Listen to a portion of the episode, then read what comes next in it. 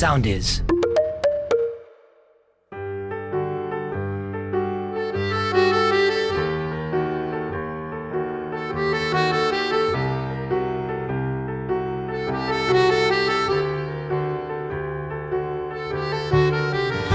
Λίγο πριν τα Χριστούγεννα, στο εορταστικό επεισόδιο του επίσημου podcast των Άγριων Μελισσών, έχω πολύ μεγάλη χαρά γιατί είναι αυτή η συγκυρία που φέρνει καμιά φορά τα πράγματα να συμβούν και να συναντιόνται άνθρωποι οι οποίοι κάνουν όμορφα πράγματα μαζί.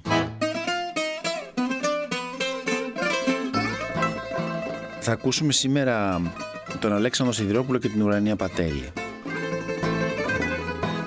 Ο Αλέξανδρος είναι ο μουσικός της ε, σειράς και η Ουρανία γράφει τους στίχους αυτά τα υπέροχα τραγούδια που έχει γράψει ο Αλέξανδρος και σήμερα θα μιλήσουμε για την έμπνευση, την πηγή της έμπνευσης του Αλέξανδρου και της Ουρανίας. Τι είναι αυτό δηλαδή στη σειρά που τους κάνει να γράφουν αυτά που γράφουν ε, και βέβαια εκτός από τον Αλέξανδρο και την Ουρανία έχουμε μαζί μας και τη Δανάη Μιχαλάκη και τον Γιάννη Βασιλότο που θα τραγουδήσουν κάποια από αυτά τα τραγούδια. Είτε που τα έχουν τραγουδήσει και στη σειρά είτε όχι. Είναι μια πολύ έτσι ιδιαίτερα ζεστή ατμόσφαιρα. Εδώ στο στούντιο έχουμε κάτι έτσι ωραίους καναπέδες, έχουμε χαλαρώσει, έχουν έρθει όργανα, κιθάρες κτλ. Και είναι λίγο ένα πράγμα σαν, σαν γλέντι αυτό το επεισόδιο του podcast. Μόνο podcast δεν θυμίζει. Έτσι τουλάχιστον όπως γίνονται τα podcast συνήθως. Είναι και κάπως συγκινητικό στην τρίτη σεζόν να θυμάσαι όλα αυτά τα τραγούδια που έχουν καθορίσει και χαρακτηρίσει τη σειρά αλλά και επίσης να θυμάσαι και τα καινούργια που έχουν γραφτεί για φέτος. Ε, είναι και η πρώτη φορά, το πρώτο επεισόδιο δηλαδή, στο οποίο ε, έχω μαζί μου ανθρώπους οι οποίοι είναι πίσω από τις κάμερες, έτσι και δεν φαίνονται. Συνήθως καλούμε ηθοποιούς. Ε, αυτό δεν είναι η τελευταία φορά που θα συμβεί φυσικά. Το έχουμε πει κιόλας ότι θα έχουμε κόσμο ο οποίος δουλεύει πίσω από τις κάμερες σε διάφορα πόστα, αλλά αυτή είναι η πρώτη. Η μουσική στις Άγριες Μέλισσες θεωρώ ότι είναι ένα πολύ σημαντικό στοιχείο της επιτυχίας. Είναι δηλαδή ακρογωνιαίος λίθος θεωρώ της αίσθησης που θα αφήσουν οι Άγριες Μέλισσες ε, όταν θα έχουν τελειώσει. Και τα τραγούδια του Αλέξανδρου αλλά και η μουσική που δίνει τη σειρά γιατί ο Αλέξανδρος γράφει και τη μουσική της σειράς αλλά φυσικά και η συγκλονιστική στίχη της ουρανίας. Ας τους ακούσουμε. Σήμερα σε αυτό το ειδικό χριστουγεννιάτικο επεισόδιο του επίσημου podcast των Άγρων Μελισσών έχω την τεράστια χαρά να έχω έναν άνθρωπο που ξεκίνησαμε μαζί αυτή την περιπέτεια πίσω από τις κάμερες και θεωρώ ότι είναι ένας από τους πυλώνες αυτής της σειράς. Δηλαδή το σενάριο, η ηθοποιή, αυτός ο άνθρωπος, η φωτογράφη μας, η Μοντέρ, έτσι είναι πυλώνες. Μιλάω για δύο ανθρώπους, τον Αλέξανδρο Σιδηρόπουλο, τον άνθρωπο που γράφει τη μουσική στις Άγρες Μέλισσες και την Ουρανία Πατέλη που γράφει τους στίχους για τα τραγούδια που γράφει ο Άλεξ για τις Άγρες Μέλισσες. Επίσης, μαζί μου, δεν γίνεται χωρίς ηθοποιούς βέβαια, όπως καταλαβαίνετε πάντα θα το τραβάω αυτό το ζόρι. Έχω τη Δανάη Μιχαλάκη και το Γιάννη Βασιλότο. Για μας που... δεν είπε πυλώνες όμως. Πυλώνες κι αυτοί. πυλώνες, φυσικά, της σειράς. Πυλώνες, ναι. Ε, θα τραγουδήσουν μαζί μας κάποια τραγουδάκια και θα μας πούνε και ένα-δύο πράγματα, ένα-δυο όμως μόνο, για αυτά που έχουν Δεν τραβήξει στη σειρά. Πολύ. Αλέξανδρε Σιδρόπουλε, εγώ σου έκανα την πρόταση να είσαι στις Άγρε Μέλισσες. Τι θυμάσαι από αυτή τη, την περιπέτεια εκείνο το καλοκαίρι του 2019. Λοιπόν, ήμουνα στο Λονδίνο και ήμασταν διακοπές με την οικογένεια και με παίρνει τηλέφωνο ο Λευτέρης Χαρίτος που είχα να του μιλήσω κάτι χρόνια και σηκώνω το τηλέφωνο και μου έκανες αυτή την ε, πρόταση για το κεντρικό θέμα των άγριων μελισσών για μια σειρά εποχής που θα ήταν για την τηλεόραση. Και έτσι λοιπόν άρχισα να σκέφτομαι τι θα κάνω. Αλλά δεν είχα οργάνα, δεν είχα εξοπλισμό ε, ένας ούτε καν κιθάρα πραγματικά. Ε, και έτσι επιστατεύτηκε εκεί όλη η οικογένεια για να βρεθεί μια κιθάρα, για να βρεθεί ένα μικρόφωνο και να δούμε πώς θα κάνω αυτή την πρόταση γιατί θεωρήσα σημαντική κίνηση αυτή να, να γίνει.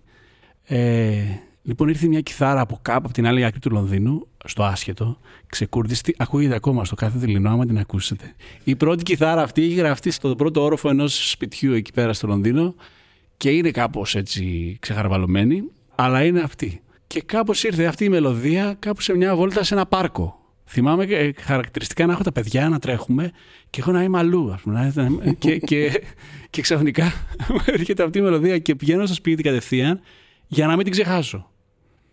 Και έτσι έγινε αυτό το πρώτο. Αυτή ποια είναι η μελωδία; Το κάθε δειλινό. Το οποίο ε, γράφτηκε, πέρασε όπως έχουμε πει ε, καμιά δεκαριά εκδοχές από την αρχική. Τελικά καταλήξαμε στην πρώτη. Να πούμε ότι στην αρχή είχαμε συζητήσει να είναι τραγούδι τίτλων. Σωστά. Μετά έπεσε η ιδέα να είναι οι, οι μέλισσες Οπότε εγκαταλείφθηκε, αλλά νομίζω επέστρεψες δρυμύτερο και λες: Εντάξει, δεν είναι τίτλο, τώρα θα σας κάνω εγώ τη μεγαλύτερη επιτυχία των, των Άγρων Μελισσών. Το κάνουμε musical. Ε, το μετάνιωσες που έγραψε μουσική για αυτή τη σειρά. Όχι, φυσικά. Σε απασχολούμε ακόμα μετά από τρία χρόνια. Όχι, είναι μια από τις πιο ωραίες στιγμές που έχω περάσει επαγγελματικά. Δεν το συζητάω ότι περνάμε πάρα πολύ ωραία και γράφοντας τα τραγούδια και όλο αυτό το πράγμα που γίνεται στα στούντιο που πηγαίνουμε και γράφουμε μουσικούς και η καθημερινή ενασχόληση με τη μουσική που είναι βασικό. Γιατί άμα έχεις μια καθημερινή σειρά, όπως ξέρεις, γράφονται μουσικές κάθε μέρα. Και αυτό είναι πάρα πολύ όμορφο γιατί ανοίγει, ανοίγει το πράγμα και κατεβαίνουν ιδέες. Να πούμε ότι έχεις και την ευθύνη ενός πολύ μεγάλου μέρους της πρωτότυπης μουσικής της σειράς. Τι ήταν αυτό που σε έκανε να αποφασίσεις το ύφος της μουσικής για τις άγριες μέλισσες; Και να πούμε και λίγο και τα όργανα, γιατί είναι πολύ συγκεκριμένα, ας πούμε. Υπάρχει μια ναι. γκάμα οργάνων δηλαδή στη μουσική ναι. των Μελισσών, έτσι δεν είναι ότι να είναι. Ε, το βασικό ρόλο τον παίζει η μαντόλα, που είναι αυτό το οργανάκι το, που είναι στη φωτογραφία των, ε, των τραγουδιών. Παίζει μπαγλαμάς. Παίζουν διάφορα δοξάρια, δηλαδή κιθάρα, σε, σε μπαγλαμά ε, και έγχορδα ε, ορχιστρικά, έτσι, κλασικά, δηλαδή τσέλα, βιολιά, κοντραμπάσο. Ε, αυτά είναι τα βασικά. Η μπουζούκι μετά που έγινε και άρχισαμε να γράφουμε και τα λαϊκά τραγούδια, ε, μπήκε το, το μπουζούκι έτσι δυνατά. Ήθελα να είναι κάτι που έχει δυναμικές και ατμόσφαιρα. Η ατμόσφαιρα είναι το βασικό για, για μένα πάντα. Έτσι. Πρέπει να είναι ατμοσφαιρική μουσική, να σε βάζει στον κόσμο. Και νομίζω ότι αυτά τα όργανα κάνουν το ύφος κινηματογραφικό, ελληνικό. Έχει αυτόν τον ελληνικό χαρακτήρα, ο Μπαγλαμάς και Μαντόλα, που ακούγεται σαν μπουζούκι, αλλά δεν είναι. Είναι και πιο ελαφρύ και πιο λυρικό και αυτά. Τι είναι αυτό που σε ενέπνευσε περισσότερο στη σειρά για να δώσεις αυτό το τυχόχρωμα, δηλαδή ποιο στοιχείο; Το σενάριο, γιατί είναι πολύ έτσι δραματικό, έχει εξελίξεις, ε, έχει όλα αυτά τα στοιχεία που δεν τα έχουν όλες τις σειρές. Δηλαδή φόνους, ε, δολοπλοκίες, ε, βία. Α πούμε, ο φόνος είναι ένα βασικό στοιχείο. Γιατί σκέφτηκα ότι πρέπει να υπάρχει ένα σκοτεινό σημείο σε αυτή τη μουσική. Δεν μπορεί να είναι χαρούμενο όλο αυτό το πράγμα. Βέβαια θέλεις και την αντίθεση, να, να υπάρχει κάποια ελπίδα, να υπάρχει κάποια, να, η αγάπη. Αλλά θεωρώ ότι οι άγριες μέλισσες είναι σκοτάδι γενικά. Συμφωνώ. Θέλω να θυμηθείς λίγο πώς ξεκίνησες, δηλαδή το, το πανικό της αρχής που νομίζω όλοι τον βιώσαμε στις μέλισσες και πώς πια σιγά σιγά ξέρεις, μπήκε το νερό στα βλάκι. Ε, στην αρχή είπαμε κάτι θα γράψουμε ας πούμε 50 θέματα για αρχή, κάτι τέτοιο. Και ε, όσο να είναι αυτό έχει μια πίεση. Δηλαδή σου λέει άλλος γράψε. Γράψε. Γράψαμε 20, γράψε κι άλλα. Ξέρω. γράψε. Ε, και... Τόσο απλά. Ναι, έτσι κάπως βάρβαρα και ωραία βέβαια. Ε, στην, στην αρχή δεν ξέρεις και τι λειτουργεί και τι δεν λειτουργεί. Mm. Γιατί όλο αυτό γίνεται πάρα πολύ γρήγορα. Δηλαδή γράφουμε μια μουσική, τη στέλνω, Θες να μου πεις λίγο γι' αυτό, κάτι τηλεφωνήματα πανικού. Άλεξ, σε δύο μέρες θέλω ένα θέμα για το θάνατο του τάδε. ναι, ναι, και παίζει το επεισόδιο στον αέρα και ο Αλέξανδρος Πανικόβλητος τύπου. Τι, πώς, πόσα θέματα, τι, δύο, σε δύο μέρες, πώς θα γίνει αυτό; Ναι, θυμάμαι χαρακτηριστικά το φόνο του Σέργιου. Ε, είναι πέμπτη βράδυ και με παίρνει τηλέφωνο η Λίδια και λέει: Πρέπει να γράψουμε αυτή τη μουσική για το φόνο του Σέργιου. Ήταν πέντε ώρα. Πρέπει να γράψει αυτό το θέμα. Ναι, το περιμένω αυτό. Περιμένω αυτή τη σκηνή, την περίμενα μάλλον. Ε, πότε τη θέλετε. Ε, αύριο θα την έχετε. Ε, μπορείς νωρίτερα. δηλαδή, ε, κατά τις 8 σε, σε τρεις ώρες. Ναι, κάτσε λίγο ένα λεπτό. Πάω λίγο έξω να πάρω λίγο αέρα και τη μαζεύω. Ξέρεις, όπως μαζεύω τα ρούχα. Ναι, και, και λέει, ναι, λέει αυτό. Και όντως έκατσα μέχρι τις 12, μία-δύο η ώρα το πρωί και την έστειλα. Και όταν με θυμάμαι, όταν με πήρες τηλέφωνο και μου λες: Μ' αρέσει, λέω: Σε ευχαριστώ που σ' αρέσει. Κοίτα, να σου πω την αλήθεια, ήταν εξαιρετική μουσική, αλλά είχα απαγορέψει τον εαυτό μου να πω ότι δηλαδή ό,τι και να άκουγα, το πολύ πολύ να μην το έβαζα, αλλά θα έλεγα Άλεξ είναι φανταστική η μουσική σου, γιατί εντάξει, ό,τι και να κάνουμε, ξέρεις, είναι αυτό. Ναι, αποκαλύπτονται πολλά σημεία. Ε, για, για πείτε μου λίγο για τις σχέσεις σας. Ουρανία με τον Αλέξη. Δηλαδή, εσείς γνωριστόσατε από πριν, έτσι; Εμείς γνωριστήκαμε τυχαία, ναι. Περίπου ένα χρόνο πριν. Ε, είχα βγει για ένα ποτό με ένα φίλο και στο διπλανό τραπέζι καθόταν ο Αλέξανδρος. Mm. Εκείνος τον ήξερε και μας σύστησε. Και έτσι έγινε αυτή η πρώτη γνωριμία. Έτσι ναι. Στο άσχετο. Ε, στο άσχετο. Του έστειλε ένα χρόνια πολλά του Αγίου Αλεξάνδρου. Ήταν Αύγουστος και δεν ήξερα ότι είχε εμπλακεί με τις μέλισσες. Και κάποια στιγμή με παίρνει μετά από δύο εβδομάδες και μου λέει ε, «Μπορείς να προσπαθήσεις να βάλεις στίχους σε μια μουσική που έχω γράψει». Ε, λέω γιατί πρόκειται, μου λέει θα, θα αναλάβω τη μουσική στις Άγριες Μέλισσες. Και ε, πολύ επιφυλακτικά λέω ας το δοκιμάσω έτσι και ας μου άρεσε η μουσική και του έστειλα τους στίχους. Ήταν το κεντρί τότε αυτή η μουσική που μου είχε ναι, στείλει την πρώτη. Τότε εγώ ετοίμαζα το δίσκο της ε, Αναστασίας της Μουτσάτσου. Και έτσι ουσιαστικά το ένα έφερε το άλλο. Mm. Ε, δοκιμάζοντας αυτό λοιπόν το κεντρί που μας πήγε καλά, mm. μας άρεσε, μου λέει θα γράψω κάτι τραγούδια για το, ε, για το καφενείο της σειράς. Θες να προσπαθήσεις να βάλεις στίχους, να τα φτιάξουμε έτσι να φαίνονται κάπως παλιά της εποχής. Ε, λέω, στο κάνουμε, γιατί όχι. Εμένα μου άρεσε πολύ αυτή η διαδικασία και ε, μπήκαμε πολύ χαρά με την έννοια ότι δεν, δεν ξέρουμε πού θα βγάλει όλο αυτό και σιγά σιγά άρχισε να, να γίνεται όλο και πιο έντονο, όλο και πιο έντονο. Και ε, χωρίς να περιμένουμε τίποτα, εγώ προσωπικά χωρίς να περιμένω κάτι, ε, ξεκίνησε κάτι πολύ όμορφο με τον Αλέξανδρο. Και τώρα νομίζω έχω βρει το άλλο μου μισό. Αυτή είναι η ομορφιά της συνεργασίας μας, ναι. ότι υπάρχει αγάπη. Ε, Ουρανία, εσύ τι στοιχεία πήρες από τη σειρά για να γράψεις, δηλαδή τι, τι είναι αυτό που, που είδες; Αρχικά με, με ενέπνευσαν πάρα πολύ οι ιστορίες και οι χαρακτήρες. Δηλαδή και το κεντρί είναι στηριγμένο και το κάθε δειλινό τα πρώτα δύο-τρία επεισόδια που μου είχε στείλει ο Αλέξανδρος πάνω στο story του φόνου. Οπότε εμπνεύστηκα και σιγά σιγά μετά οι χαρακτήρες, επειδή είναι πάρα πολύ ζωντανοί και προσπαθούσα να μπω στη ψυχοσύνθεσή τους και να γράψω κάτι για τον κάθε χαρακτήρα και, και κάποια τραγούδια γράφτηκαν έτσι. Τώρα πια γράφουμε βέβαια πιο στοχευμένα ναι. για σκηνές. Ποια, ποια είναι η διαδικασία που ακολουθείτε που δεν την ξέρω ούτε εγώ όταν σκάει το καινούργιο. Δηλαδή, ξέρεις, λέμε, έρχεται η σκηνή. Έρχεται από τη Μελίνα και μας λέει την τάδε, στο τάδε επεισόδιο που είναι η τάδε ημερομηνία γίνεται αυτό το κάτι και θέλουμε ένα τραγούδι ας πούμε που να εκφράσει κάτι συγκεκριμένο. Μέχρι πέρσι ήταν πάντα πρώτα η μουσική, δηλαδή μου έστειλε μουσική. Δεν διαβάζεις σκηνή, απλά σας την περιγράφει με λίστα. Καμιά φορά έχει γίνει και αυτό, ναι. είναι στη ρόζα ας πούμε. Το... Αλλά πιο πολύ έχουμε την περιγραφή του γεγονότος, ναι. δηλαδή τι περίπου συμβαίνει στη σκηνή και τι θέλουμε και να εκφράσουμε. Και μετά τι, μουσική. Έρχεται η μουσική, ναι και μετά πατάω πάνω στη μουσική του και βάζω τους στίχους. Νομίζω έχεις βέβαια κάτι στο μιαλό σου Ξέρω, τι, ξέρω τι θα, πω, αλλά πρέπει να μου βάλεις το,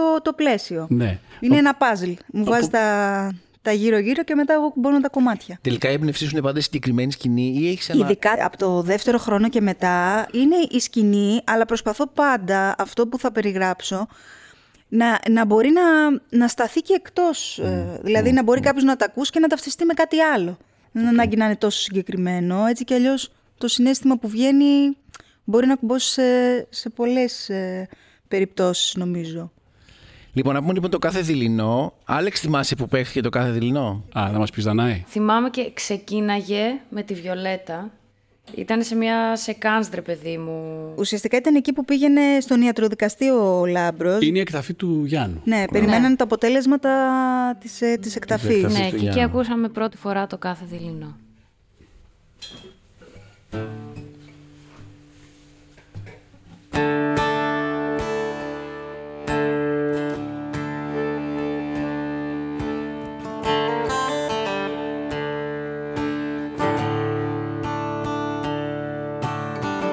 Όταν κοιμάμαι βλέπω μαύρα σύννεφα και ματωμένους ποταμούς. Για μια στιγμούλα μόνο να γαλήνευα μαύρα μου σύννεφα. Βλέπω τσακάλια έξω από τα παράθυρα και φίδια πάνω στους αρμούς. Για μια στιγμούλα είπα τα κατάφερα κι ύστερα μέτρησα κρέμους θέλω να ξέρω αν με συγχώρεσες αν το μπόρεσες, μπόρεσες. Ξέρεις συμφώνησες, κάποιες φώνησες. Πεθαίνουν κάθε δειλινό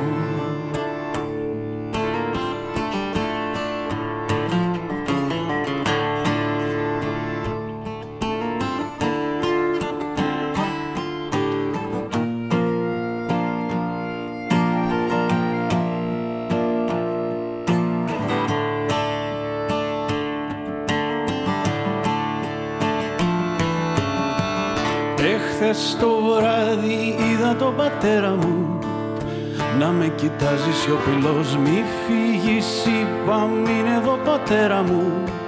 Μίλα μου, γέλα μου, βάρια τα βλεφάρα χάνεται το όνειρο.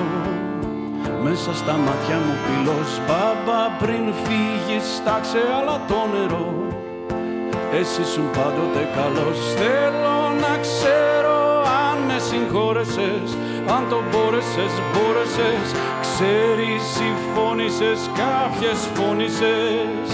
Πεθαίνουν κάθε δειλινό. Πες μου μονάχα πως μ' αγάπησες. Καθαρό πως με κράτησες.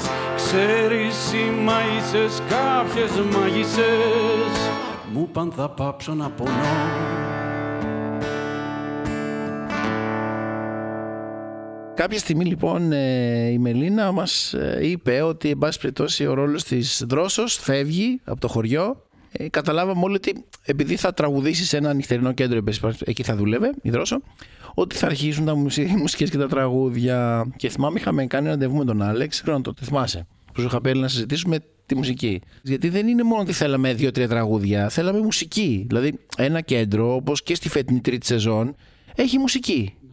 Στα κενά. Δεν έχει πάντα ζωντανά προφανώς, έχει κι άλλα. Οπότε ξαφνικά ήρθε ένα τσουνάμι Ναι, μουσικής. ήρθε, και δεύτερη σεζόν ήταν, βα- ήταν έτσι βαριά.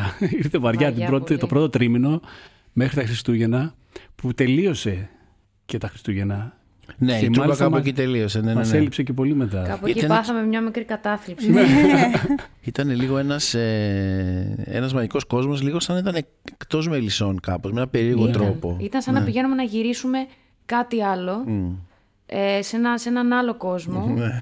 Ε, μ, Πολύ χρώμο κόσμο. ίσως είναι και από τα πιο αγαπημένα μου γυρίσματα πέρα από τρούμπα, τα εξωτερικά τρούμπας στον Πειραιά. Ναι, νομι- εντάξει, ε, με, συνήθως όταν τίθεται θέμα τέτοιο καινούριο κόσμο και με τη φυλακή δηλαδή στην ουσία, δηλαδή και με άλλα, και με άλλα θέματα που κάπως είναι μονοθεματικά όπως είναι η Λέρος, ας πούμε φέτος που είναι ένα ξεχωριστό κομμάτι, κάνω πάντα ένα, μια συνάντηση και μιλάω στους βασικούς. Ναι. Είχαμε δει φυσικά όλες τις κλασικές ταινίες της εποχής. Ε, μαζί θυμάσαι είχαμε μιλήσει πολύ για το soundtrack του Ξαρχάκου. Μπράβο, Στα το- κόκκινα τα κόκκινα φανάρια. φανάρια. Ναι, ναι, ναι. Και, και, και εσένα αρέσει κιόλας το, το soundtrack αυτό, γιατί έχει και πάρα πολλά μοντερνιστικά στοιχεία της εποχής. Είχε γράψει τρελές μουσικές δηλαδή ο Ξαρχάκος τότε. Ναι, ο Εξαρχάκος γενικά μ' αρέσει και έχει αυτό το τραγικό μέσα που ταιριάζει απόλυτα στις άγριες μέλισσες και ήταν σαν οδηγός ας πούμε έτσι. Τι σκεφτόσουν, τι είπες να γράψει; Καταρχήν έπρεπε να έχει μπουζούκι. Όταν υπάρχει το μπουζούκι δίνει έτσι έντονο χαρακτήρα σε κάτι. Ε, οπότε συνεργάστηκα με τον Νίκο Κατσίκη, ο οποίος είναι εξαιρετικός μπουζουξής και παίζει, μπορεί να παίξει τα πάντα και επικοινωνούμε πάρα πολύ εύκολα με το τι χρειάζεται. Και α, με αυτόν κάπως το βρήκα, βρήκαμε αυτόν τον ήχο της τρούμπας. Θυμάμαι ότι έλεγα χαρακτηριστικά πρέπει να ακουστεί σαν να είναι από την τρούμπα. Και λέω, ξέρεις τι σημαίνει αυτό; Φυσικά και ξέρω. Φυσικά και ξέρω. ξέρω ακριβώς τι θα κάνουμε. Λέω, ωραία. Πά- Πάμε. Ε, δηλαδή, άλλο μπουζούκι παίζει κάποιος σε ένα πολιτιστικό κέντρο και άλλο στα μπουζούκια. Θέλαμε να έχει ατμόσφαιρα όπως πάντα, αλλά υπήρχαν και αυτά τα τραγούδια που έπρεπε να είναι πιο ανεβαστικά. Γιατί σε ένα κέντρο πρέπει να υπάρχει και αυτό. Δεν μπορεί να είναι όλα αργά και ήρεμα και. Εντάξει, αυτό ήταν ωραίο γιατί ήταν ε, οι, οι μουσικές και τα τραγούδια που γράψατε ακολουθούσαν κάπως και το χαρακτήρα της Δανάης. Δηλαδή, πώς πορτομπήκε που δεν ήξερε τι να κάνει. Ε, μετά που γνώρισε τον Τάκη, μετά που είπαμε το κεντρί κάπως του Ναι. τραγούδα και που υπο- υποτίθεται ότι το κεντρί είπαμε ότι είναι ένα hit της εποχής, το οποίο Ναι. ξέρεις, το ξέραν όλοι κάπως. Και μετά που έφτασε, ξέρω εγώ, στα πιο έξαλα τραγούδια. Ήταν τρομερή αυτή η Όταν έγινε σπιπλοκή. επαγγελματίας δηλαδή. Μας έδωσε πολύ έμπνευση όλη αυτή η ιστορία της Δρόσος. Ε, γιατί έχει πολύ ζουμί η ιστορία. Ναι. Πέρα από το, ο- όλο αυτό το πεζοδρόμιο, Πεζοδρόμιο; Πεζοδρόμιο, τι είναι αυτό; Τι; Δεν ξέρω. Τραγούδι ήταν αρτίστας ήταν η Ρώσα. Είναι, η Ρώσα είναι αρτίστα, δεν Η είναι. Ρόζα είναι τραγούδι πεζοδρομίου. Θα έλεγα. Ε, με τη Ρόζα με τι έγινε, γιατί θυμάμαι ότι νομίζω μαζί το είχαμε πει. Δεν ήταν παραγγελιά αυτό κάπως, ήταν ότι να πούμε ρε παιδί μου και κάτι χαρούμενο. Γιατί η εποχή είχε πολύ. Χαρούμενο. Η Ρόζα- Η Ρόζα. Είπα και εγώ. Νομίζω το πιο χαρούμενο όχι, της το- Τρούμπας το- ήταν το Το αγκαζέ. αγκαζέ Νομίζω το ήταν το αγκαζέ το χαρούμενο. πιο Το χαρούμενο. άγαζε. Ναι. Αλλά το αστείο είναι ότι η Ρόζα μου την είχε στείλει τη μουσική στον πρώτο κύκλο ο Αλέξανδρος, τότε που δεν ξέραμε ότι θα υπάρχει η Ρόζα. Και η μουσική που μου έστειλε όταν προσπάθησα να βάλω στίχους, άκουγα ένα όνομα και του λέω ακούω Ρόζα μέσα. Και το έγραψα με το όνομα αυτό και λέμε τι να το κάνουμε τώρα αυτό, άχρηστο θα πάει. Ε, και μετά είπαμε να τα αλλάξουμε να το πούμε Λένη. Λένη, έχεις μάτια ζεστά, τα γνωρίζω καλά. Τελικά δεν έγινε σε εκείνη τη δεδομένη στιγμή τίποτα. Αλλά όταν μετά μάθαμε, μου, λέει, μου στέλνει ένα μήνυμα και μου λέει μάντεψε πώς θα είναι το όνομα της ε, Δανάης στην Τρούμπα. Λέω πώς, μου λέει Ρόζα. Λέω έλα δεν το, Πάσα, δεν το πάθαμε σοκ πιστεύω. πραγματικά έτσι. Και αυτό Πάθαμε έχει σοκ. γίνει πολλές φορές. Δεν ξέρω πώς συμπέφτουμε και πώς συντονιζόμαστε με την Μελίνα και τον Πέτρο. Ναι. Ε, αλλά γράφουμε ένα τραγούδι και μετά δημιουργείται μια κατάσταση χωρίς να το έχουν ακούσει καν. Και είναι λες και το ξέραμε και κάνει κλικ. Και έτσι όταν της είπαμε ότι υπάρχει το Ρόζα, μας λέει θα ταιριάξει πολύ σε αυτή τη σκηνή. Το άκουσε και η Δανάη και λέει θα ταιριάζει πολύ και, Τρελάθηκα εγώ. και έτσι έγινε. Γιάννη, Ναι. θα μας πεις και εσύ ένα τραγούδι από ό,τι ξέρω, ε. Είναι η Ρόζα. Ωραία. Πάμε να πούμε Ρόζα. Ρόζα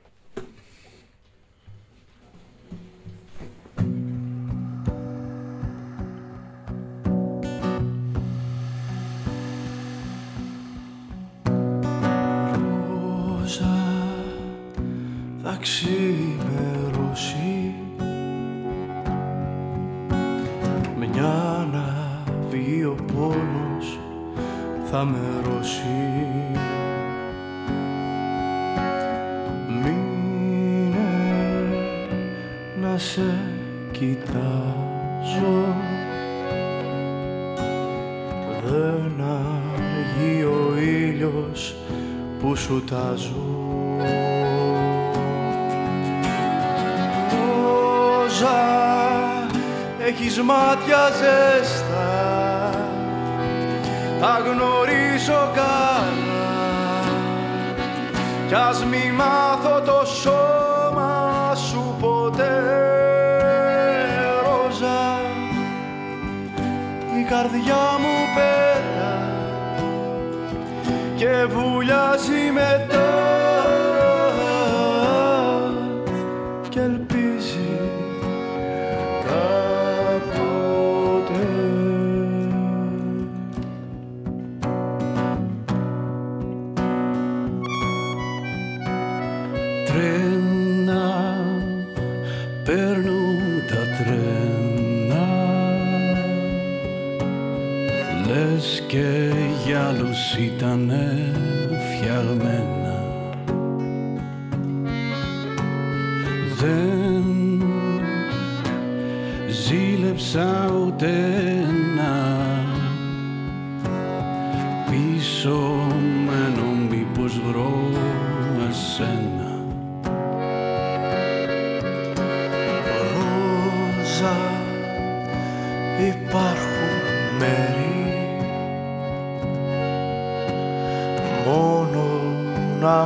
άπλωνες το χέρι.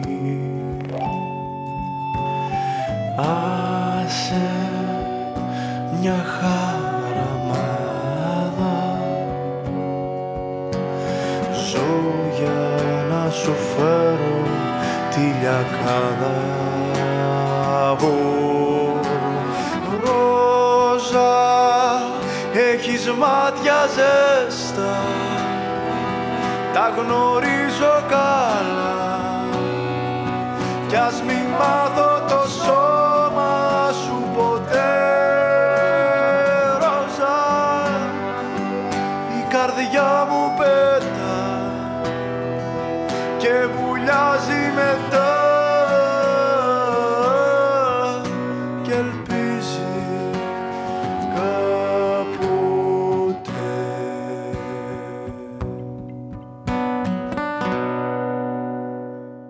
Τι θυμάσαι Δανάη από τη Ρόζα; Πολλά ωραία έχω να θυμάμαι από τη Ρόζα.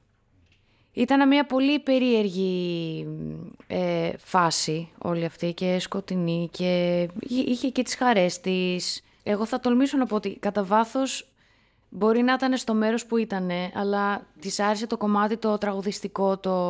όταν ήταν πάνω στη σκηνή γιατί ήταν και μόνη της. Ε, είχε μια δόση χαράς ευχαρίστησης σε αυτό που κάνει. Θα τολμήσω να πω ότι μου λείπει και λίγο η Ρόζα, θα μ' άρεσε δηλαδή. Mm. Αφοριακά καμιά φορά λέω, κάνα flashback θέλετε να κάνουμε. Αλλά flashback να το γυρίσουμε, το ξαναστήσουμε κανονικά, να ξαναπάμε ναι. εκεί. Ναι, ναι, ναι. ναι ήταν από τις ε, καλύτερες φάσεις και έχω να θυμάμαι και από άποψη συνεργασίας πάρα πολύ ωραία από τη Ρόζα. Ε, δεν θα ξεχάσω βέβαια ποτέ το βλέμμα του Γιάννη Κουκουράκη, έτσι. Δεν υπήρχε. Ο οποίος Γιάννης. Ε, ε, είχα πάει ενθουσιασμένη μια μέρα, του λέω να σου πω: Το έχω γράψει, είναι έτοιμο, θέλω να το ακούσεις. όχι, όχι, δεν θέλω. Τι; Τέλει. Δεν θέλω, μου λένε, να το ακούσει, θέλω εκείνη τη μέρα. Τρομερό. Και όντως γυριζόταν μόνο το βλέμμα και εγώ ήμουν off camera και του, του χόρευα και ναι. όπως έγινε. Ναι. Και βγήκε αυτό που είναι βληκτικό. Αυτό τώρα σαν πώς ήρθε, λέγε με ρόζα ή φέρους, δηλαδή τι φάση. Ε, ήθελα να το ταιριάξω με το blues. Και έτσι πήγε το Φέρου. Αλλά Φέρου κάτι σημαίνει. Ναι, είναι ένα όνομα. Και... όνομα, ναι. ναι. Όνομα. Απλά ήθελα μια μεταξύ για τον blues και για το Φέρου. Πάντως ήταν, είχε, θυμάσαι, είχες κάνει και πρόβες και για την κίνηση και τα λοιπά. Το είχαμε ναι, ψάξει. Ναι, Κάπως ήταν, ξέρεις, έτσι το πιο αισθησιακό της ε, του ρόλου. Είχα πάει, με, με έχει βοηθήσει πάρα πολύ η χορογράφο η Χριστίνα Φωτεινάκη. Την ευχαριστώ πάρα πολύ. Και ήμασταν στο, στο σπίτι της, ε, μου βγάλε ολόκληρη χορογραφία για το Ρόζα. Θυμάμαι το έστειλα Ένα βιντεάκι, αλλά του λέω μην γελάσεις πριν το στείλω. Γιατί εντάξει, είπα θα το στείλω, αλλά να... να... Ε, ναι, ναι, ναι, ναι. Χωρίς το outfit και χωρίς γενικά... Μπράβο, ναι. Κάπως λίγο να το, να το φανταστεί. Mm. Ε, δηλαδή είχε πέσει δουλειά ρε παιδί μου για, για την τρούμπα και ε, πολύ μου άρεσε πάρα πολύ αυτό. Mm. Δηλαδή δεν είναι, okay, okay, μαθαίνω τα λόγια μου, mm. πάω, κάνω τη σκηνή. Είχε ολόκληρη mm. επεξεργασία. Και ο Γιάννης Βασιλώτος θα συνοδέψει τώρα. Λοιπόν, πάμε.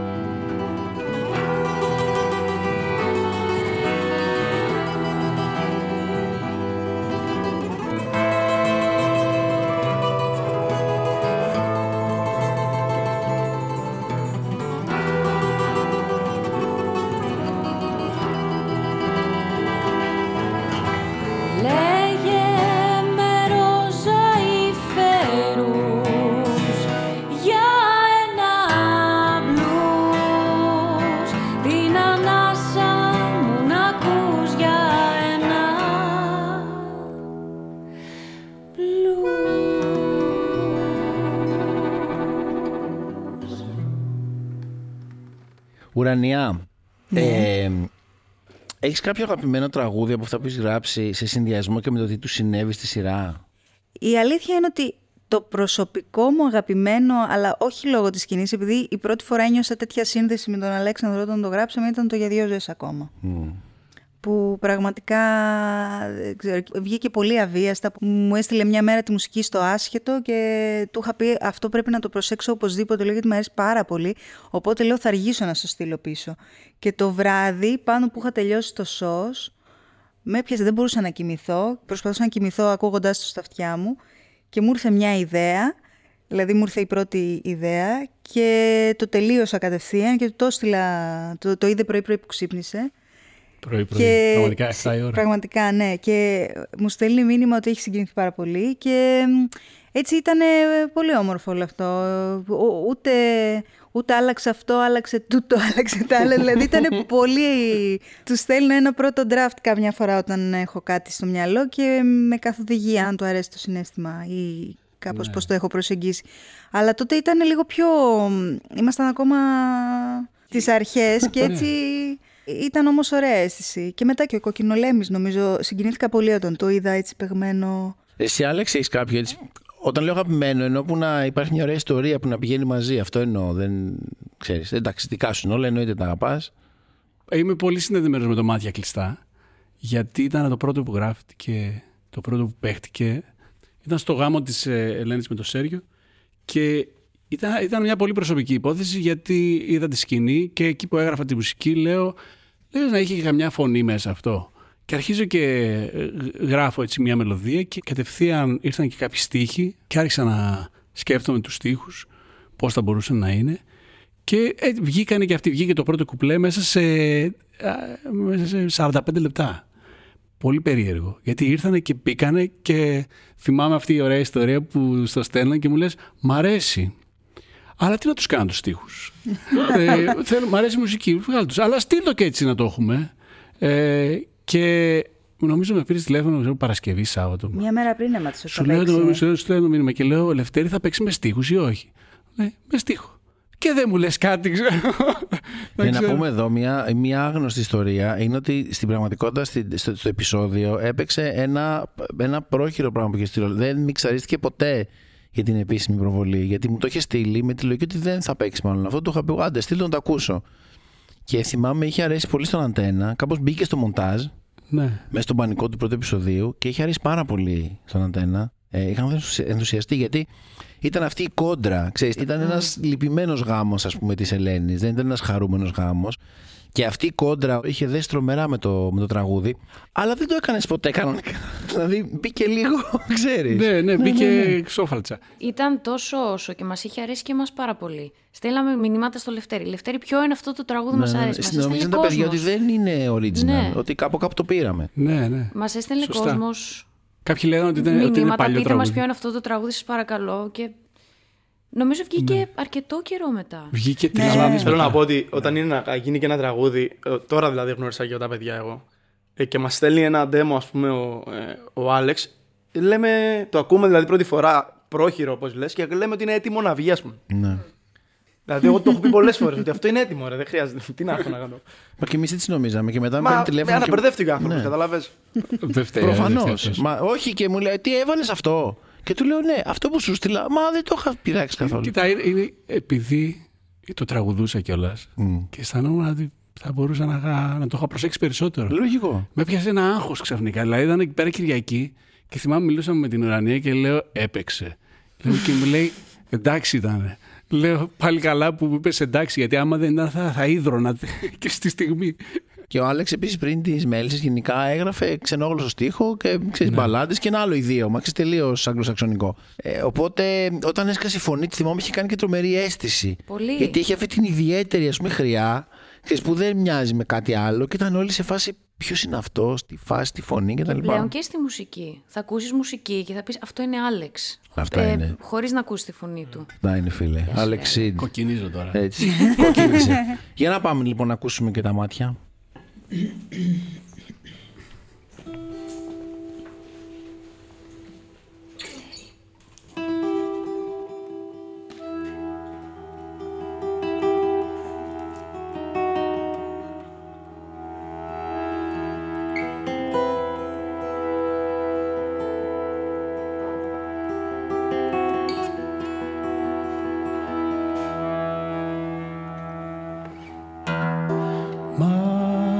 μάτια κλειστά. Παίρνουν ανάσα να ξεχάσουν ότι έχουν τη χείλη στενά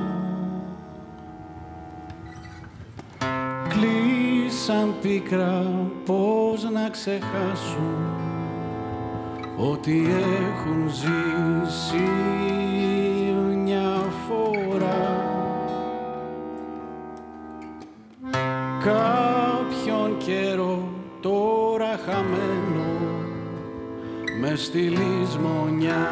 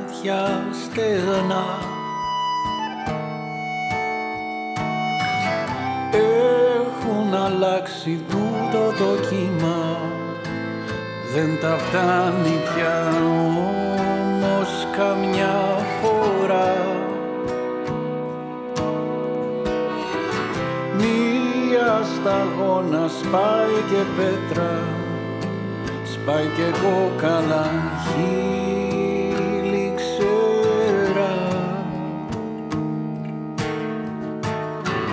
Έχουν γευτεί πίκρα και αίμα Δεν τα φτάνεις πια λάθη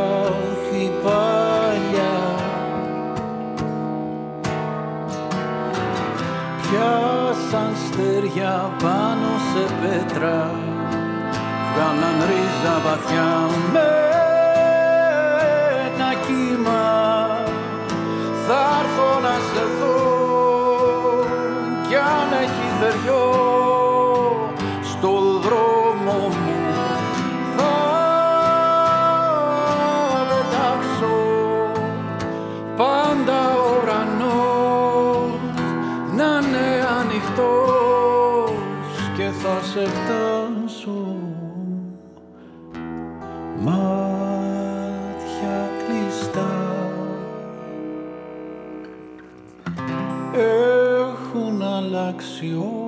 κι αν θέλουν δεν σε βλέπουν όπως παλιά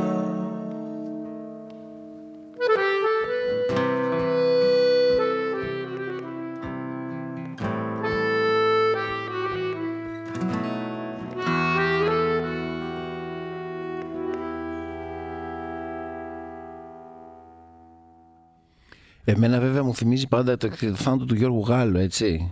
Είναι αυτό πήγε το αυτό το δεύτερο, μα, τραγούδι. μας, ε, μας πήρε τη δόξα. Και που το τραγούδισε και ο Γιώργος ο ίδιος. Ήταν συγκλονιστικό αυτό γιατί με πήρε τηλέφωνο κάποια στιγμή και μου λέει ε, ρε, εσύ μου έχουν, με έχουν ρωτήσει να βρω ένα τραγούδι αν θέλω για την τελευταία μου σκηνή. Θες να, θα μου λέει θες να προτείνεις κάποιο, λέω όχι. Μου λέει είναι το μάτια κλειστά. Μου λέει συγκι- κάθε φορά συγκινείται και είναι πολύ, το αισθάνεται πολύ κοντά δικό του. Και δεν ήταν ε, σίγουρο στην αρχή, αλλά τελικά έγινε αυτό. Και ήταν ε, που- το όμορφο ότι άρχισε ένας κύκλος, δηλαδή έπαιξε στο πρώτο επεισόδιο και στο τελευταίο της δεύτερης σεζόν.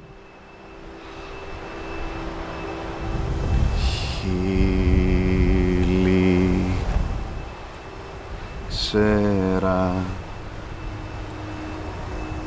έχουν γευτεί πίκρα και αίμα. Δεν τα φτάνεις πια.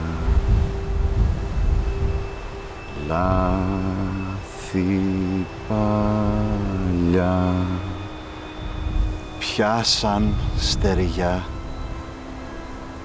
πάνω στην πέτρα.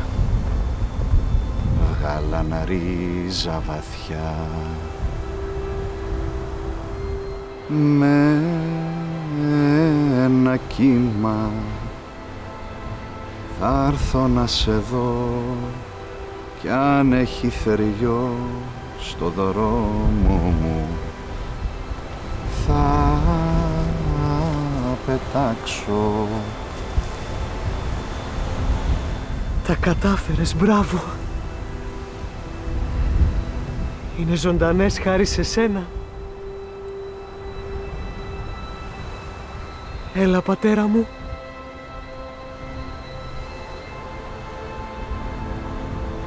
Πάμε.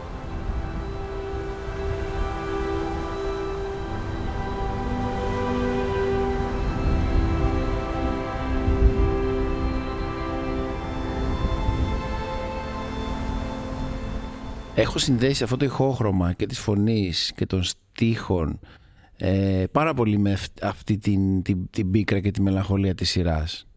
Γιατί νομίζω ότι η σειρά έχει μια πολύ βαθιά πίκρα και Έχει μελαγχολία. γενικά θεριά τελικά. μέσα. Ε, Σκεφτόμουν την ιστορία του, της Ελένης και του Λάμπρου που υπάρχει αυτό το μπλοκ, αυτό το, το θεριό α, στη μέση ε, και έτσι βγήκε και αυτό το σημείο. Αν και να πω και κάτι για τη διέστηση που έχει η Ουρανία και ο Άλεξ που γράφουν τραγούδια και μετά σκάει μια σκηνή που ταιριάζει απόλυτα. Ε, το συζητούσα και με τον Άλεξ που ήταν ε, μαζί μου. Είχα την τιμή να είναι εξορίστος μαζί μου στη Λέρο φέτος. Ναι, να το πούμε αυτό. Θα Ήταν όλοι συζητεί- δικοί δεν, μου. δεν, δεν το χάνω αυτό που Σύντροφε. έπεσε έτσι τυχαία κάτω. Έχει, έχει, έχει Ε, ζουμί μετά, έχει ζουμί. είναι ένα τραγούδι το οποίο δεν έχει βγει ακόμα. Ασήμι για σκουριά. Το οποίο γράφτηκε πέρσι. Και φέτος είμαστε στη Λέρο και πρέπει να πούμε ένα τραγούδι με τον Παγλάμα. Και έρχεται η συζήτηση σε αυτό το τραγούδι που λες και γράφτηκε για αυτή τη σκηνή, ας πούμε, της Λέρου. Που μιλάει για αυτά που μιλάει. Όταν αποφασίστηκε να υποθεί αυτό το τραγούδι, κάπως σκέφτηκες ότι, όχ, ταιριάζει, ταιριάζει. Όχι, γιατί περιέργως νομίζω ότι ειδικά το ρεφρέν κούμπωσε καλά. Νομίζω Η αλήθεια είναι ότι και αυτό ήταν ένα τραγούδι το οποίο γράφτηκε για μια προηγούμενη σκηνή και όταν ήρθε η στιγμή που πρέπει να διαλέξουμε ένα τραγούδι και δια- διαλέξαμε αυτό, όταν φτάσαμε στη, στα γυρίσματα στη Λέρο, ε, σκέφτηκα αν είναι δυνατόν να ταιριάζει τόσο πολύ. Ναι. Λες και το γράψαμε γι' αυτό. Και έρχεται και η σκηνή με το λάμπρο που φεύγει και λέμε ποιο τραγούδι θα πούμε; Ε, αυτό πρέπει να πούμε. Και αρχίζουμε και λέμε τους στίχους εκεί πέρα όλοι μαζί και ανατριχιάσαμε. Ήταν ήταν πολύ συγκινητικό. Ακόμα σεβαστέ. Πάρ' τα πόδια σου. Κρατάτε γερά. Κρατάτε γερά και να είστε δυνατοί. Αυτοί μπορεί και να τη γλιτώσουν, δάσκαλε. Εσύ, όχι.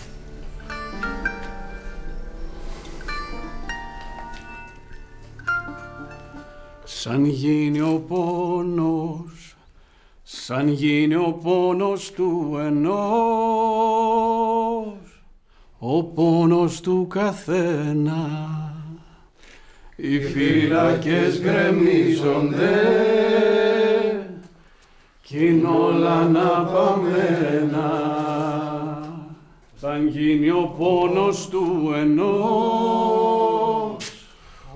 πόνος του καθένα. Πάψτε.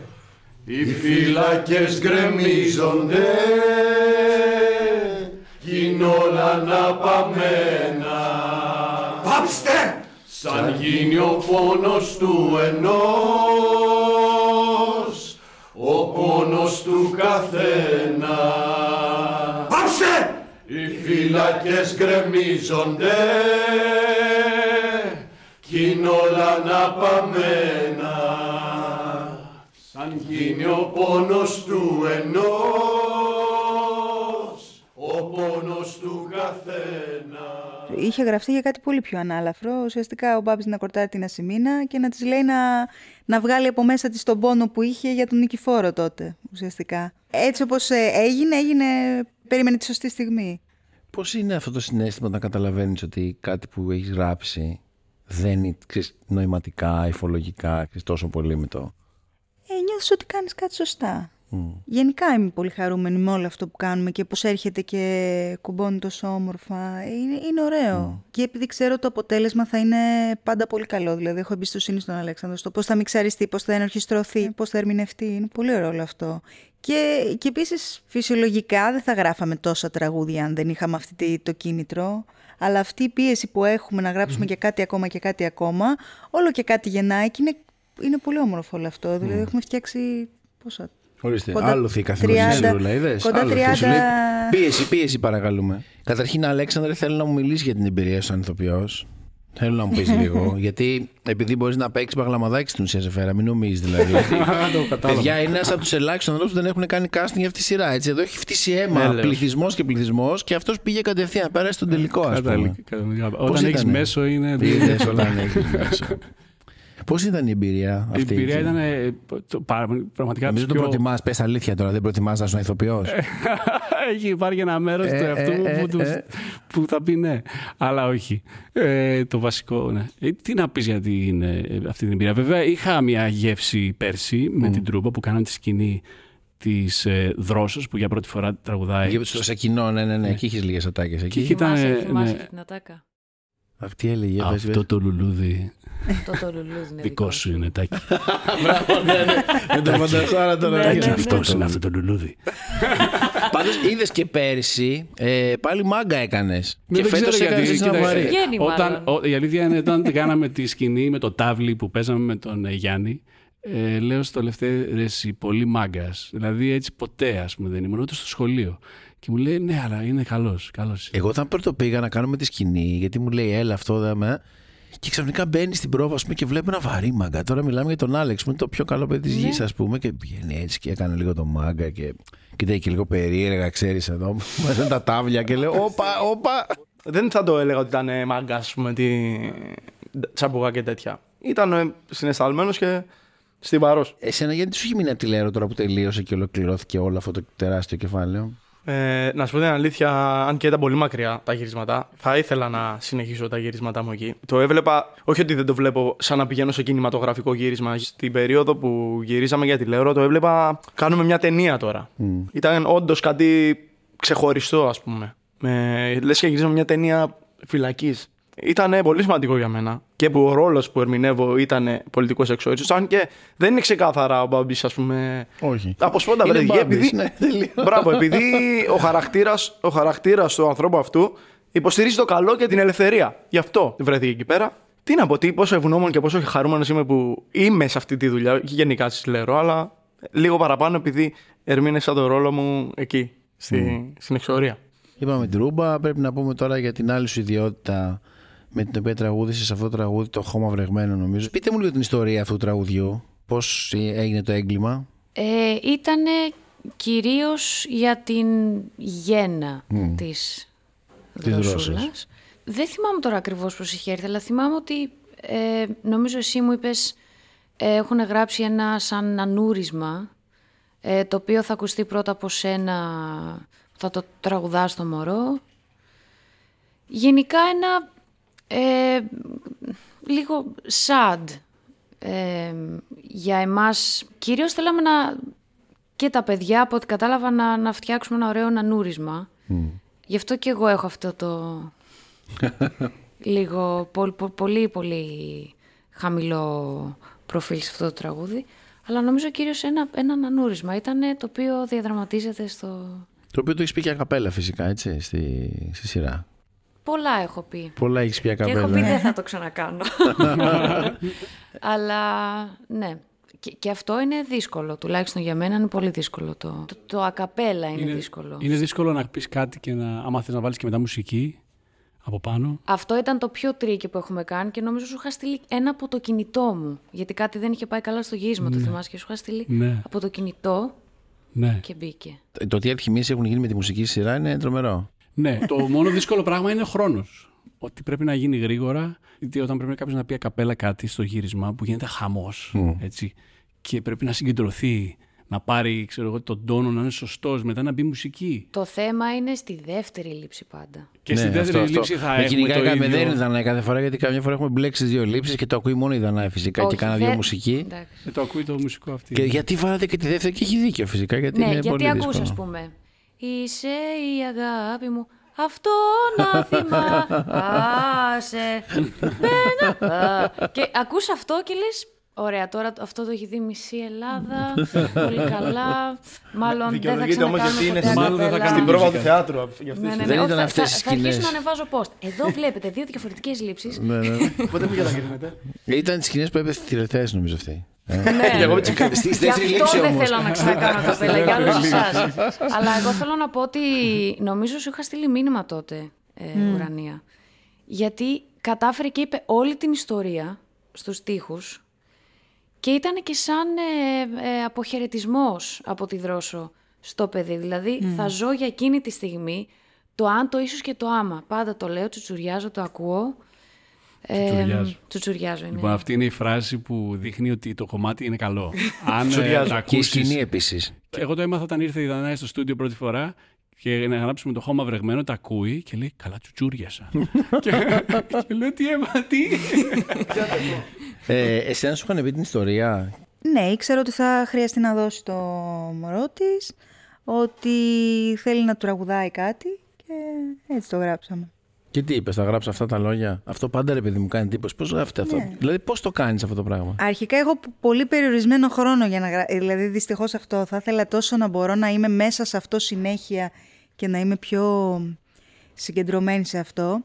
Οπότε, τέλος πάντων, γράφω όταν γυρίσω από το φαρμακείο το βράδυ. Ε, μου είχες στείλει τη μουσική ο Αλέξανδρος ε, ε, και προσπαθούσα να σκεφτώ τι θα μπορούσε να λέει. Αλλά όταν συμβεί να μπω μέσα στη στιγμή ουσιαστικά, ε, νομίζω βγαίνει μετά. Η διαδικασία είναι ότι γυρίζεις σπίτι σου από τη δουλειά σου και κάθεσαι κάπου και ναι, τα γράφεις. ε, συνήθως καπνίζω και ακούω τη... Είναι Η και μουσική- νυχτοπούλη η ουρανία. Νομίζω Ναι. δουλεύεις και το βράδυ. Ναι, Αργά. μα, μ' αρέ- μ' αρέσει να γράφω, Ενώ να αργά. μην έχω κόσμο γύρω μου, να μην έχω τίποτα. Και ακούω τη μουσική και προσπαθώ...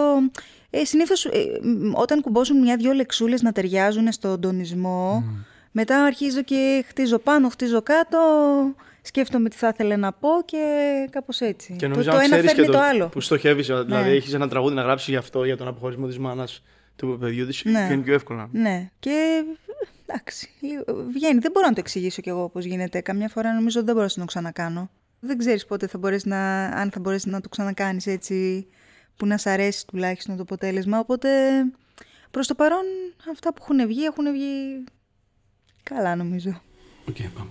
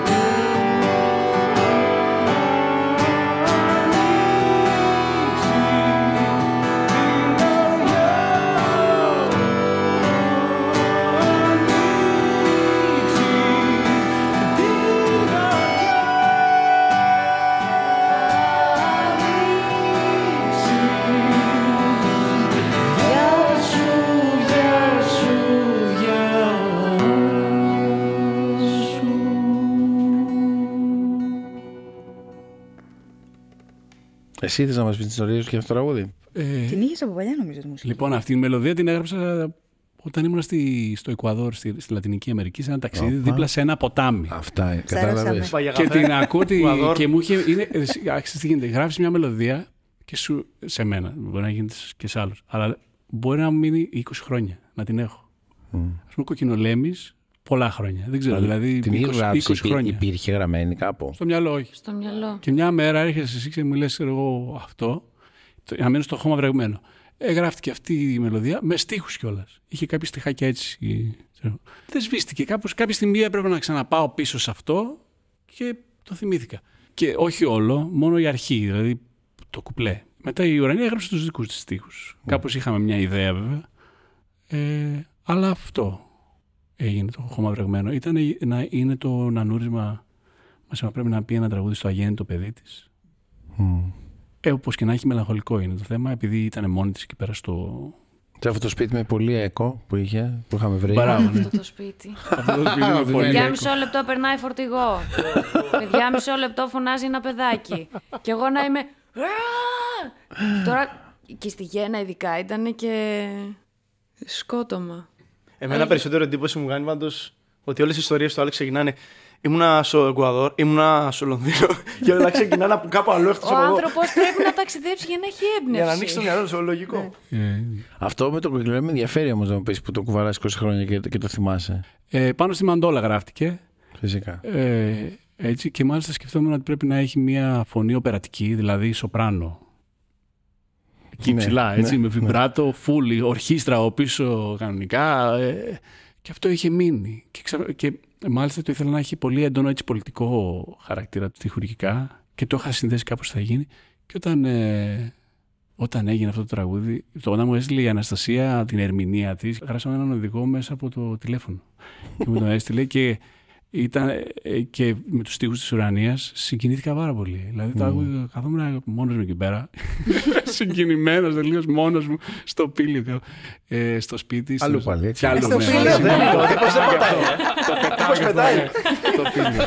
Και- Πάντως αυτό είναι. Αυτό το, ο Κοκκινολέμη είναι τραγούδι που θα μπορούσε πραγματικά να εξοπλίσει τη, τη συμφωνική του Λονδίνου. Και έχει και πολιτικό. Ε, Έχει, έχει, όντως, έχει πάρα πολύ έντονο χαρακτήρα πολιτικό. Ε. Και χρησιμοποιήθηκε με αυτόν τον τρόπο στη σειρά που το δείχνει και Μμ. Ναι, όταν πέθανε ο, ο γραμματικός. ο γραμματικός εισαγγελέας μας. Και, και κάποιος άλλος τελευταία. Και ενώ τελευταία το σκοτώνουμε διάβαση και βάζουμε τον κοκκινολέμη. Ναι, Βολεύει, ναι, γενικά είναι κατευθείαν. Λοιπόν, έχω μια κατα... και κάθε φορά έχω και κάποιες ερωτήσεις που μας στέλνουν στα social, οι υπέροχοι τηλεθεατές μας. Είναι πολλές, κάποιες αλήθεια τις καλύψαμε έτσι κι αλλιώς. Υπάρχει μία όμως που μου αρέσει πάρα πολύ, που λέει πόσο δύσκολο είναι να εκφράσεις τον πόνο της σειράς μέσα από στίχους. Ή πόσο εύκολο. Ε, Νομίζω είναι πηγή έμπνευσης όλο αυτό. Εντάξει, όπως και η χαρά είναι πηγή έμπνευσης, το ίδιο και ο πόνος. Οπότε νομίζω ότι μου ανοίγει το δρόμο το συνέστημα ε, που θα πρέπει να βιώσει ε, ο κάθε πρωταγωνιστής. Οπότε δεν είναι ιδιαίτερος δύσκολο. Το, το δύσκολο είναι, να βρω τα λόγια που θέλω να, για να το περιγράψω. Δηλαδή μπορώ να το νιώσω, να νιώσω εκείνη τη στιγμή τι χρειάζεται να υποθεί και απλά να βρω λίγο μια λεξούλα να με, Να σε να οδηγήσει. με γαργαλίσει για να μπορέσω να προχωρήσω αυτό. Ποιο τραγούδι της σειράς ήταν το πιο δύσκολο να γραφτεί και γιατί; Δηλαδή, σας πέδεψε κάποιο τραγούδι Ε, με εντάξει. οποιοδήποτε τρόπο; Ποιο μας Ίσως το κατάματα, σβήσε γράψε, σβήσε Α, γράψε. το κατάμα. Ήταν λίγο... Ναι, στο να με ψάξεις, ας πούμε, εγώ δεν ήθελα με τίποτα να βγάλουμε τη λέξη «σ' αγαπώ από μέσα. Ο Αλέξανδρος ήθελε οπωσδήποτε να τη βγάλουμε. Του λέω δεν γίνεται. Ο Νικηφόρος θε, την αγαπάει. Δεν γίνεται να μην το πούμε. Μου λέει ας το υπονοήσουμε. Λέω δεν μπορώ. Θέλω να το πω. Σ' αγαπώ. Τη έκανε στο χατήρι, ναι. Μου το έκανε το, Το έκανε. χατήρι. Καμιά φορά, ξέρεις, έχουμε και εμείς τις ανασφάλειές μας, όπως όλοι. Γράφουμε ένα, τρα- γράφουμε ένα τραγούδι και λέμε αξίζει να βγει. Πάντα ρωτάω. Εγώ πάντα ρωτάω. Κάτι, κάτι γράφουμε, λέμε να το βγάλουμε αυτό ή να μην το βγάλουμε. Ε, Πολλές φορές βέβαια είμαστε σίγουροι, έτσι. Ναι, απλά εμένα εκεί αυτό το πράγμα με κουράζει. Δηλαδή, είμαστε σε μια φάση να είμαι εγώ πάρα πολύ ενθουσιασμένη, να μ' αρέσει πολύ το αποτέλεσμα και ξαφνικά μου στέλνει ένα μήνυμα. Τώρα αυτό αξίζει να το βγάλουμε. Wing, Του λέω, wing, wing, wing, wing. «Για- γιατί, γιατί με ρίχνεις έτσι από τα σύννεφα; γιατί πρέπει να το κάνεις αυτό; Εντάξει, το καταλαβαίνω όμως γιατί Το λέει και γίνεται. ευγενικά με αυτό το αξίζει να βγει. Είμαστε συνήθως πιο έντονοι. Θέλω ένα τελευταίο να μου πείτε το βράδυ, όταν τελικά το βλέπετε όλο έτοιμο, έχει διαφορά η επίσημη ζωντανή προβολή του επεισοδίου; Ναι, Έχει, ναι. ναι. Έχει είναι και αυτό που λες ε, θα παίξω το κομμάτι που έχω γράψει. Α, Ξαφνικά ακούς διαφορετικά την, ε, τη μουσική σου. Κάποια πράγματα σαν να μην τα έχεις ακούσει. Και αρχίζεις και λες, όπα, stop. Βέβαια, όταν υπάρχει πια ε, η, όλη η δουλειά πάνω στην τηλεόραση και μεταδίδεται, δεν υπάρχει σωτηρία. Αυτό ήταν. Απλά μα- Τελείωσε. Τελείωσε. Εκτός από το άγχος του να δούμε πώς κούμπωσε τελικά, που έχω ένα άγχος να δω τέριαξε, δεν τέριαξε, ε, αλλά είναι ότι η εικόνα και το παίξιμο και η σκηνοθεσία δίνουν πάρα πολύ το, το συνέστημα. Δηλαδή θυμάμαι στο Κοκκινολέμη, ε, όταν κάνει μία παύση το τραγούδι κάποια στιγμή και τρέχει η Πινελόπη ενώ έχει σκοτωθεί ο γραμματικός και χτυπάει την πόρτα του και προσπαθεί να μπει μέσα. Εγώ έβαλα τα κλάματα πραγματικά, γιατί ήρθε και μου το, μου το φούντωσε πολύ. Εγώ συγκινήθηκα με αυτήν την ιστορία με το οξυγόνο που άκουσα με το, τα παιδιά στη Λέρο. Είχε έρθει ο Βαγγέλης στη... στο γύρισμα στη Λέρο και μου λέει Α, πάμε τη σκηνούλα μας, ξέρω εγώ. Και λέμε τα λόγια και λέει Και εδώ θα μπει το τραγούδι που σου λέω. Λέω Ποιο τραγούδι; Λέει Σου ψιθυρίζω ένα τραγούδι που έχω γράψει για σένα. Και ξεκινάει και λέω Μην το πεις, μην το πεις. Και το κάναμε εκείνη την ώρα και. Και βγήκε πολύ ωραίο. Το καλύτερο όμως δεν σου είπε. Σου έγραψα ένα άσμα. Θα ραγίσουνε καρδιές.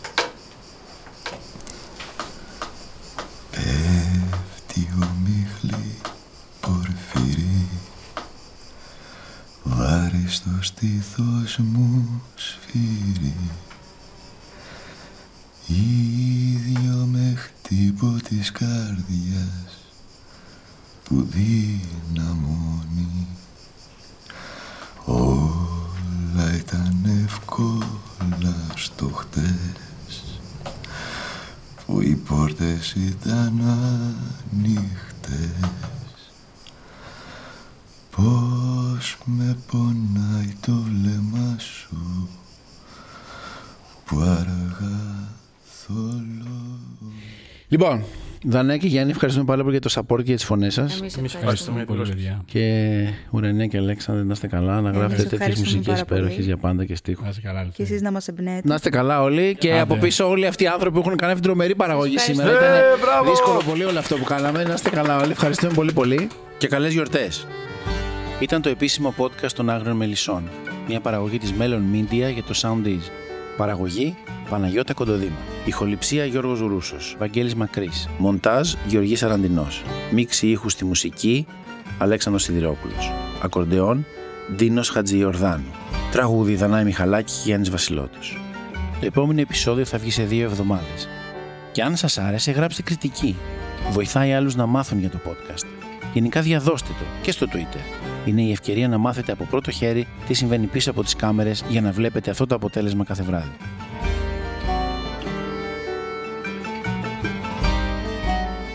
Ακολουθήστε μας στο Soundees, στο Spotify, στο Apple Podcasts και στο Google Podcasts.